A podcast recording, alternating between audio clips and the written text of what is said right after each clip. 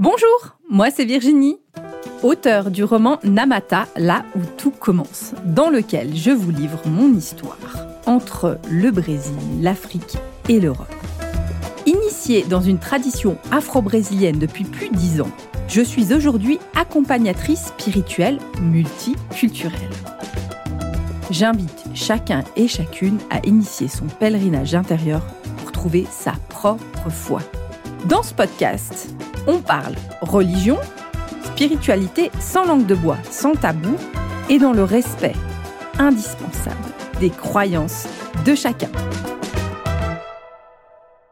Cette semaine, je vais aborder une thématique toute particulière qui est parler de vaudou, l'histoire du vaudou, les origines et surtout essayer de casser les clichés qu'on a sur le vaudou.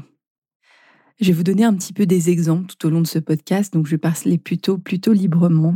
Je me positionne là peut-être en tant qu'occidentale et quelle est l'image qu'on a du vaudou en tant que personne occidentalisée ou en ayant eu une très grande influence, un très grand matraquage depuis des centaines d'années sur le vaudou. C'est de la magie noire, c'est des rites primitifs, notamment beaucoup dans la, ce qui a été énormément énoncé par la foi chrétienne. Alors on peut se dire le vaudou c'est de la sorcellerie, c'est de la magie, c'est des rites, c'est des incantations et ça peut faire peur. Et c'est vrai que le vaudou c'est tout ça. Et c'est vrai. Le but de ce podcast c'était qu'à la fin de ce podcast vous puissiez avoir une vision un peu plus large, un peu plus consciente et, on pourrait j'espère avoir éliminé quelques quelques préjugés. Le fait est que depuis que le cinéma est créé, il y a eu dans les films, on a toute une représentation du vaudou avec des espèces de, de, personnes, en général évidemment euh, plutôt africaines, donc noires, afro, afro-américaines noires, dans des rites qui paraissent pour nous, je vais utiliser le mot, hein, vraiment des rites plutôt sataniques, voués uniquement à la destruction, à la malédiction. Et le symbole le plus stéréotypé, le plus cliché du vaudou sera cette fameuse poupée vaudou avec des aiguilles. Comment on sort de ça? Comment on sort de ça? On va revenir un tout petit peu en arrière, mais qu'est-ce que c'est fondamentalement le vaudou au-delà de la seule représentation qu'on en a dans le cinéma? Le vaudou, c'est une religion essentiellement dans le berceau du Bénin, dans ce qu'on appelait historiquement le royaume du Dahomey, tous les anthropologues, s'il y a des anthropologues qui m'écoutent, je, vraiment le, but de ce podcast, c'est de vulgariser, donc je vais rester dans les grandes lignes. Donc on est dans cette, cette partie du Dahomey, c'est-à-dire une partie du Bénin, Togo, avec des ethnies qui sont les ethnies Fon, Yoruba. Et euh, on pourra aller, ça va être, peut être mélangé avec du Bantou aussi. donc des ethnies comme ça. Il y en a, j'imagine, encore évidemment beaucoup plus, mais les grandes ethnies sont celles-là. Et euh, le mot vaudou vient de l'ethnie Fon, pour le coup, dans la littérature, il y a, beaucoup de définitions différentes. On peut, dire que le mot vaudou est, le mot qui veut dire amour. Et j'ai lu aussi que le mot vaudou, c'était le mot esprit. Et je peux croire que, moi, je peux comprendre que euh, le vaudou, c'est c'est ça, c'est les deux. C'est les deux.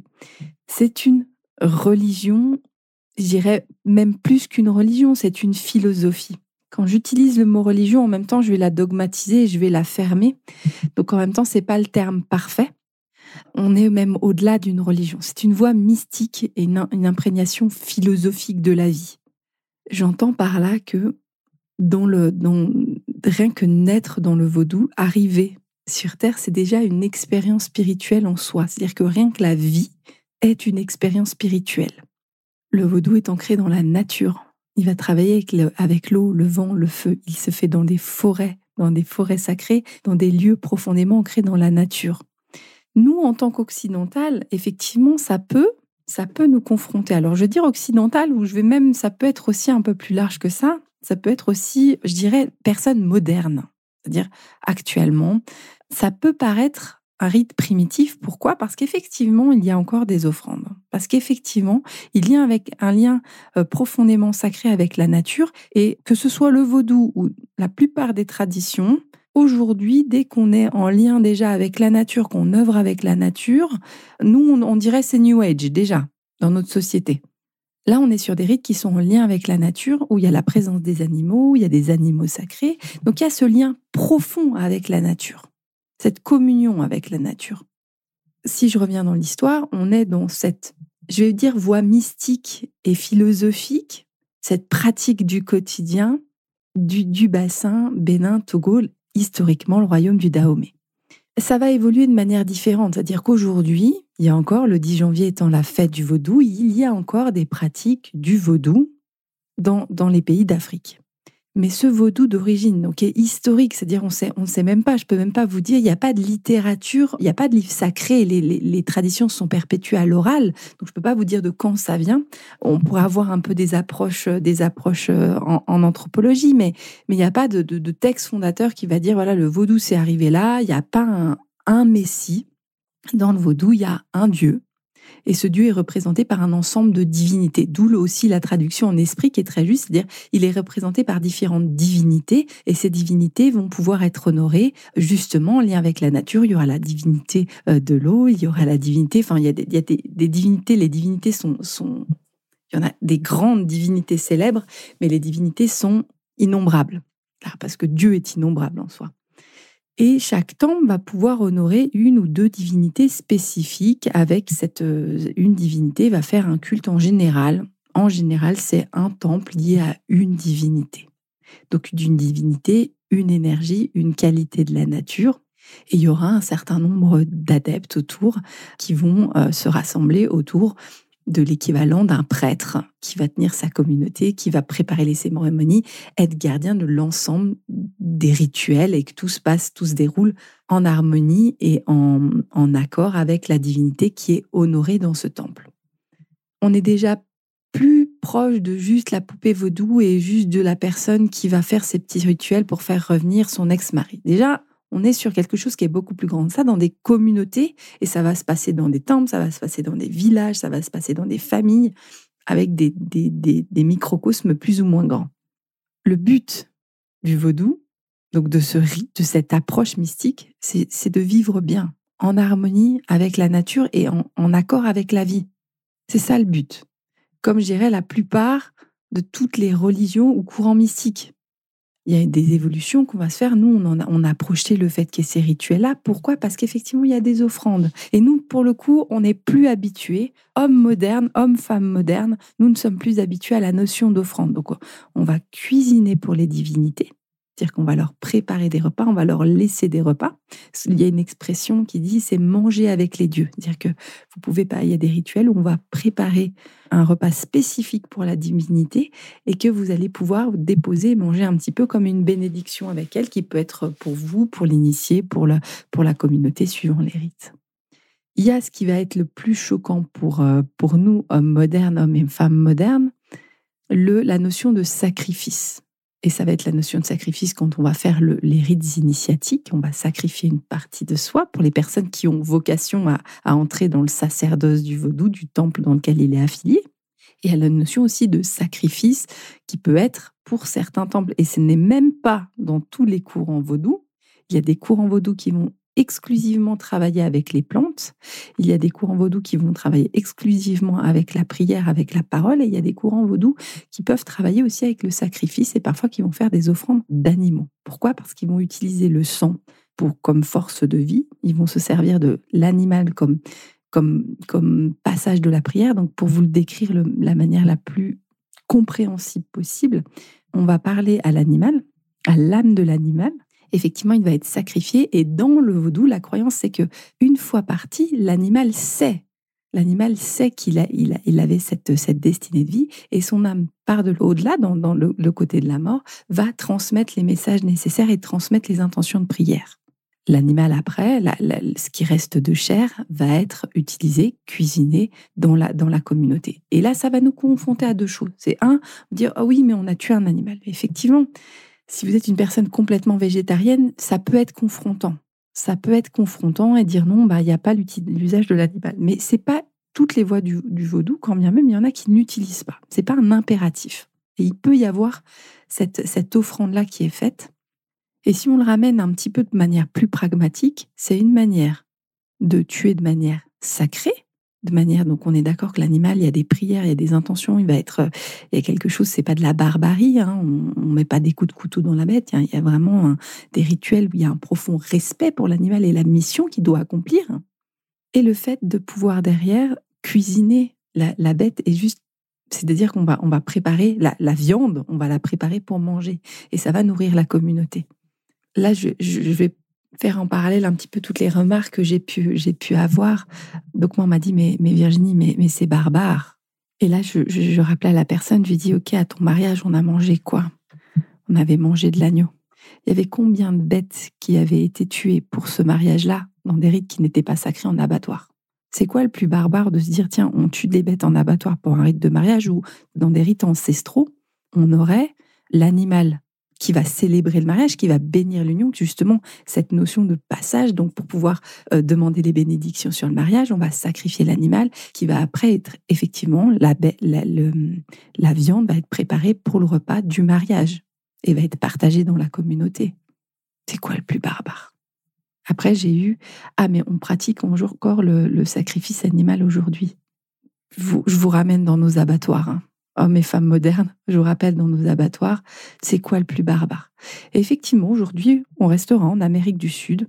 Je suis jamais allée en Asie, je ne parlerai pas de l'Asie, mais je, suis convaincue qu'aussi, aussi, dans certains rites, dans certains courants chamaniques, dans, certains, dans certaines traditions, les rites vont garder, la, vont garder le, le sacrifice animal. Et là, je, vais, je peux ne pas me faire des amis, mais tous ces rites qui sont la plupart du temps arrivés, qui reviennent quand ils sont pratiqués. Je parlais d'un type de chamanisme qu'on pourrait pratiquer ici, ou, ou justement ramener ces branches dans le.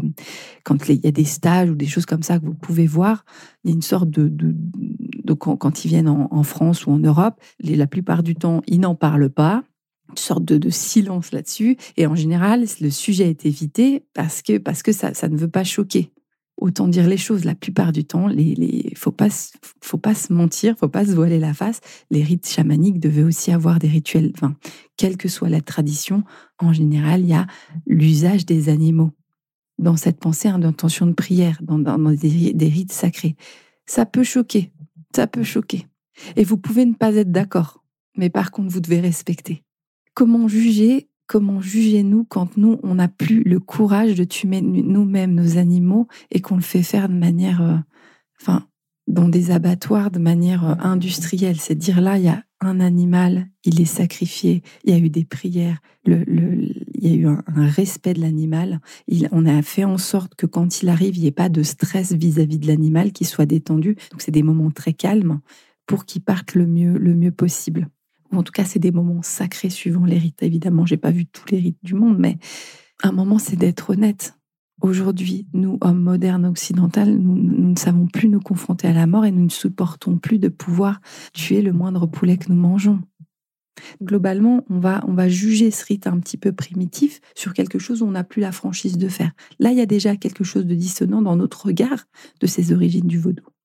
Après, il y a toute la notion de sorcellerie. Et là, c'est normal que nous donnons ce qui est rituel, en fait, hein, les actions rituelles, c'est-à-dire que, comme on l'aura dans le chamanisme, finalement, où on pourrait dire que c'est de la sorcellerie aussi, hein, c'est-à-dire des rituels qui font que le prêtre ou l'officiant, hein, de, quel que soit le courant, va être l'intermédiaire entre notre réalité maintenant et là, une réalité plus large, une réalité plus, enfin, une réalité intangible, une réalité invisible.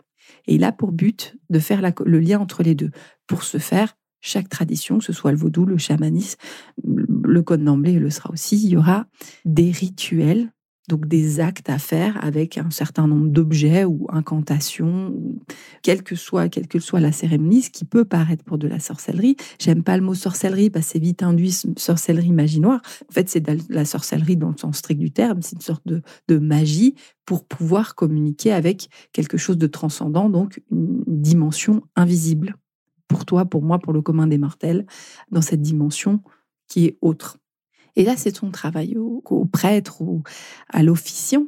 Donc le vaudou aura ce même fondement et cette vision animiste qu'on retrouvera aussi dans le chamanisme où tout est vie, tout, toute notre, toutes nos dimensions, en fait, tout ce que nous nous touchons, tout ce que nous a une vie, a une âme et on peut interagir avec. C'est-à-dire que la croyance, c'est de dire si tu as un problème dans ta vie, potentiellement, on pourrait le régler avec une communication avec les esprits ou en tout cas une autre réalité. Alors, je dis pas que tout peut se régler, mais en tout cas, il y a de la compréhension et il y a de favoriser, de comprendre pourquoi, pourquoi tu traverses cette épreuve, de comprendre ce qui se passe derrière et d'essayer de trouver des solutions pour que ça se passe le mieux possible. Ça ne veut pas dire que vous faites un rituel, que la personne demain, elle vous soigne du cancer. Ça ne veut pas dire. Il n'y a pas de. Mais c'est dire, il n'y a pas de, de, choses de ce type-là. Enfin, même si on a vu plein de choses, mais ça peut te dire à un moment tu traverses cette épreuve, voilà ce que, ce que, ce que l'autre monde te communique, et voilà ce que tu vas traverser, voilà les enseignements que tu dois tirer. Donc c'est de favoriser la vie.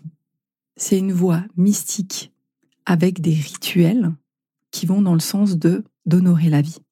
Alors si on n'en avait pas une vision aussi négative, parce que dès qu'on parle de l'Afrique, vu qu'on a été matraqué par cette vision de la poupée vaudou, vu qu'on a été matraqué par notre vision qui est encore les séquelles du, colonialisme, hein, de ces religions qui faisaient peur hein, aux colons, aux, esclavagistes qui ne la comprenaient pas, on est encore empreint de cette vision encore aujourd'hui. Et du coup, au lieu de le voir comme on pourrait voir le chamanisme amazonien, comme on pourrait voir le chamanisme sibérien, nous, en tant qu'occidental, on en a une vision néfaste. On en a une vision orientée sur le mal. Et c'est ce sur quoi on doit se libérer.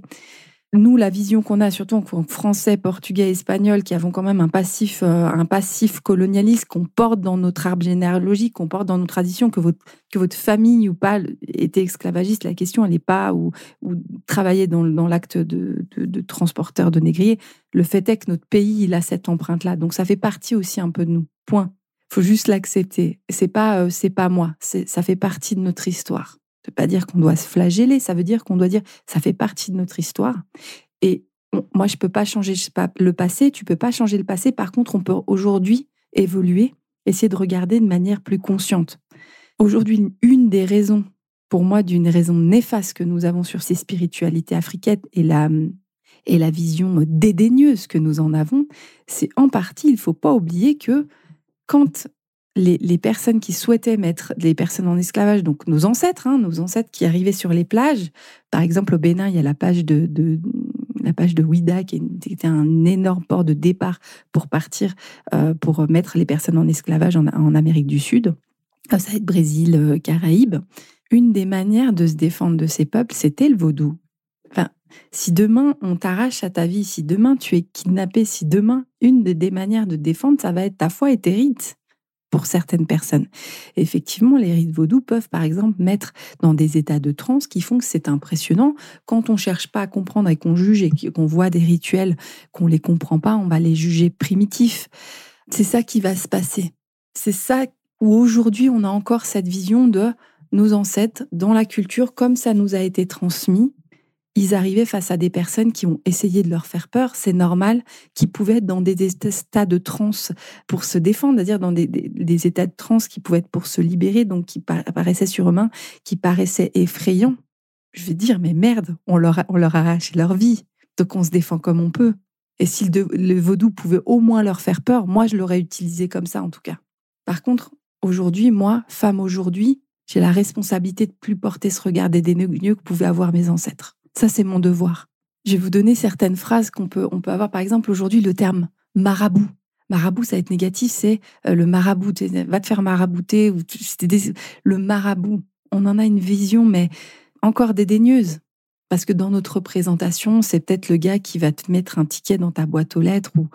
Malheureusement, c'est pas ça le marabout. Le marabout, c'est un sage qui maîtrise suffisamment en général les versets du Coran qui est plutôt orienté dans l'islam et qui en a un usage tellement mystique que rien que par ces mots, il peut soigner et avoir un certain nombre de visions.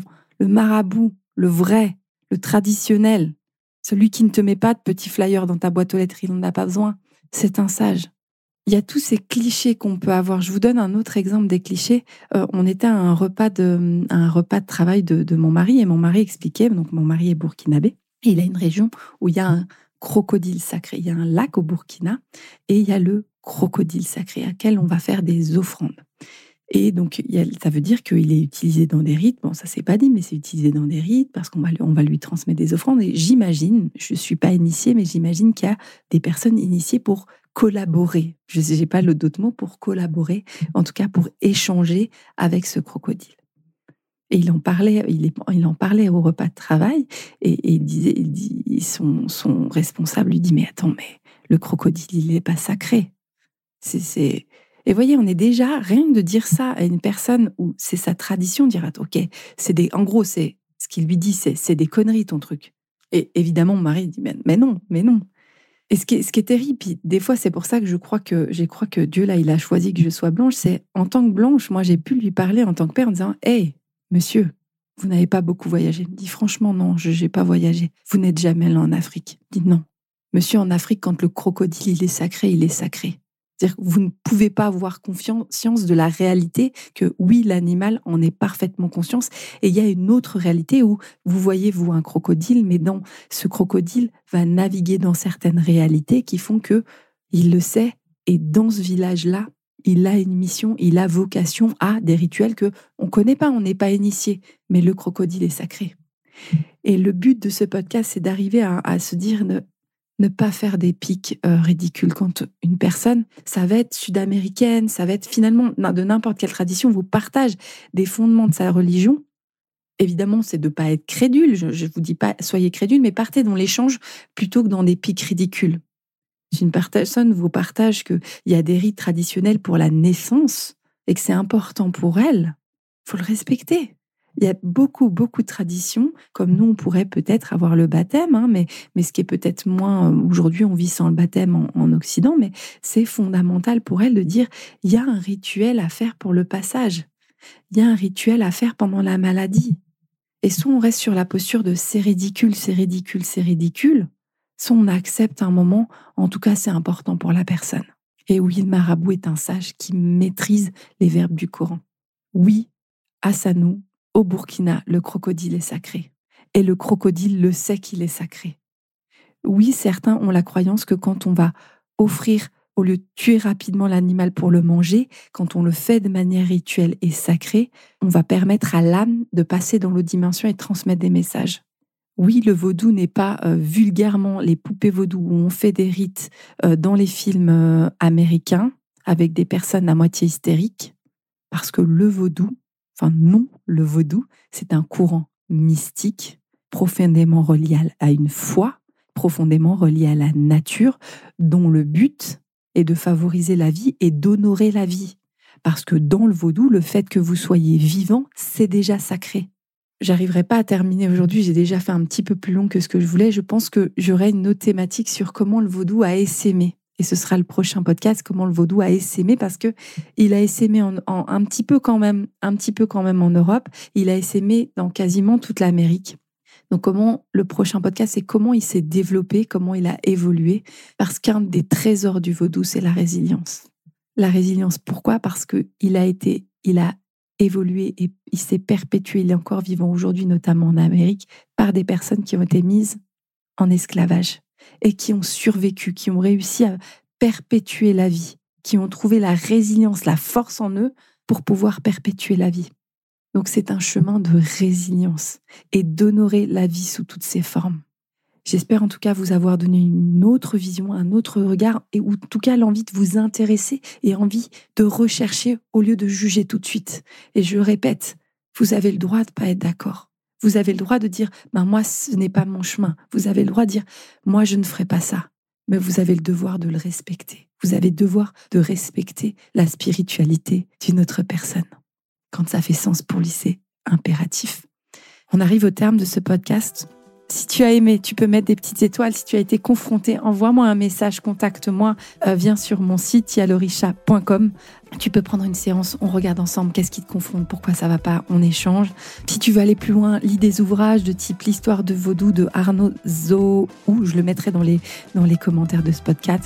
Et je vous souhaite juste de rester ouvert. Je vous envoie toutes, toutes, toutes mes bénédictions. Et à dans 15 jours.